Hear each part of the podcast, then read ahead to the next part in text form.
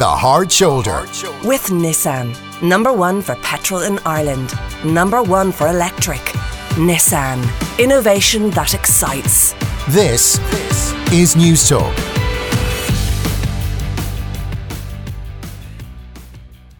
Yes, indeed, it's Tuesday, and that's the familiar jingle uh, to welcome uh, Bobby Kerr, presenter of Down to Business every Saturday morning here on News Talk. And he joins us here on the hard shoulder for Bobby Means Business every week at this time. And if you have a query for him, text us 53106 or email the hard shoulder at newstalk.com.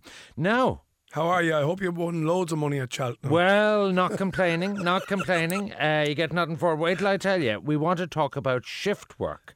Yeah. And uh, both from an employer and a staff point of view, I, I think it's it's actually probably quite unhealthy in terms of sleep patterns. Yeah. You know, you have uh, factories and so on. Have you any experience at this yourself? I No, because I mean, I would have thought that you were the pen pushing office No, well, boss me- that, you know, would, that would be good at pontificating on it, Just but probably would be uh, have no practical experience. Well, just let, before I pontificate on my own experience, just just for a second, just pause and think of firefighters, uh, Gardaí, doctors, nurses, paramedics, factory workers, cleaning staff. In um, in industrialized nations, up to twenty percent of people. Uh, of the workforce can be working shifts, so it's it's fairly significant. It's more than you'd think, It's one in five now. Okay. okay. Going back to my own days, I worked on the North Sea oil rigs for two years, where I worked shift work, and I worked How would that work now? You'd be 12 hours on, 12 hours off, 8 hours on? twe- uh, 12 hours on, 12 hours off. I used to work 8 at night till 8 in the morning for 14 days on and then 14 days off. So you work for two two full weeks. the money was days. phenomenal in the North Sea. It's hard work. And did you go to Aberdeen then? I did. Yeah. Spent half it before I got back to Dublin. Right, Yeah, that right. was the way it used to work. But listen, the first thing was when you're doing a pattern like that, you know, and you're working nights, you can, uh, uh, after a night or two you can get into it. And the fact is that the fact that you're away from everything out there, you know, there's people working days, there's people It's not the real night- world. It's not really. So you can, it could be day or night uh, in Yeah. one sense. Um, then I also worked, um, which was much harder when I came back.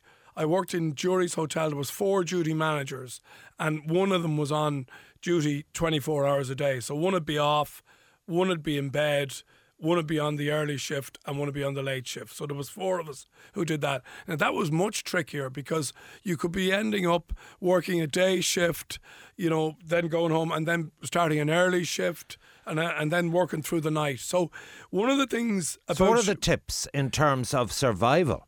well, the first thing is if you can get a regular pattern going. In other words, if the like coming off shift and on shift is the hardest bit. So if you're on shift, just embrace it and run with it. Um, things like um, you know avoid frequently rotating shifts, avoid long commutes to work. To and from work, if you can avoid. Now, this is all you know in the ideal world. You know, the real world is someone might have to drive in or drive home to Naas or Kildare after being up all night. So, um, the the other Is thing, it a young man's game or Oh, a young yeah. woman's game? Well, like, it- is this it- something it that, is. that I would really is? suggest it is. You know Um, that that once you get to a certain age, you might say stick the shifts. you Well, know. you know, I, I- I think you know you do what, uh, particularly at a particular stage in life, you do what you have to do. But Yeah. trying to get, you know, trying to stay in touch socially is difficult because you're there. You know, you you you're you're maybe off when everybody else is on, and vice versa. And things like if you're working all night, you know, and a fella comes out and it, your neighbour's mowing his lawn, or you know, the people don't think about. It's very hard to get uninterrupted sleep during the daytime, so you end up being wrecked half the time. And you know, when you're wrecked, accidents happens. Accidents can happen. People aren't on their best, uh, but you know, so the there's a thing No, called. I, I mean my own experience was when I, I when I started on News Talk. Farmers Breakfast, don't do I- shift No, work. no, no. When I was starting News Talk Breakfast, I used to set the alarm for ten to four, and uh, it was you know, and Ian Geider once made the point to me. He said. Uh, humans as animals are not supposed to be going around in the dark, and, and and and I think it is very unhealthy, well, and I think it's stressful. shift. That's effectively shift work. What you were doing on News Talk Breakfast. You know, it was, it was ridiculous, uh, Um, and and it does affect because you're kind of permanently jet lagged and tired. Uh, uh, There- you know, There's a thing called shift work sleep disorder, which is interesting. and and it's excessive sleepiness during night work and insomnia then when the worker tries to sleep during the daytime. Workers with significant symptoms include headaches, lack of energy, trouble concentrating. You get all that. You, you were there yourself. And when your mind is dull like that, Ivan, you know, through lack of sleep, particularly, you know, when you're presenting a radio, Hmm. it's very hard to be on your game. Like it's. Uh, but but you're saying rotating the shift Is as worse. damaging as being on a constant And early even morning. even you know your news talk breakfast thing Yeah. by way of an example. At least now I know it's a different for two days, but at least you had five days straight. And uh, the, the the other point about it is this: I found that I ended up doing a Sunday morning TV program simply because I was up anyway. sleep. I couldn't sleep. Like your body doesn't know weekends. Like if you're if you're Monday to Friday on a particular p- pattern, it's very hard to, to get any sleep then at the weekends. But people argue about shift premiums and that kind of thing. I think someone who works shifts deserves a premium personally. Yeah. and I think it's it's it's it's you know it's hard going. Uh, Does it suit some people more than others? once you get into it, there are people who work shift that would never work Yeah, anywhere I, I had a taxi driver, and he said he Uh, would not work any other And- shift. And, they, they enjoy that kind of, particularly at night time when it's quieter, there's no one around, there's no management walking the place, sending you emails. It Hmm. can be it can be a peaceful place. Now depending on the job, but because it's a it tends to be the time you're working when everybody else is in bed. I used to kind of in a strange way actually enjoy it. All right. Well, it was the money you enjoyed, really. All right. We've a couple of uh, uh, queries for you, Bobby. Um, I this is from John. I work for a small business that was established two years ago, and it's just about breaking even. There are ten of us, and we're really like working for the owner. A couple of weeks ago, I slipped in the warehouse and hurt my knee. I was out of work for a week, and the boss paid me and looked after my medical expenses.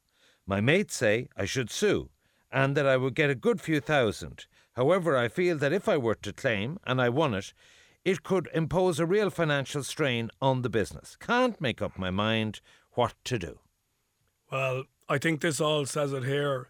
Here, here's a guy who, as I can see now, and again, we we can only deal with what we have here.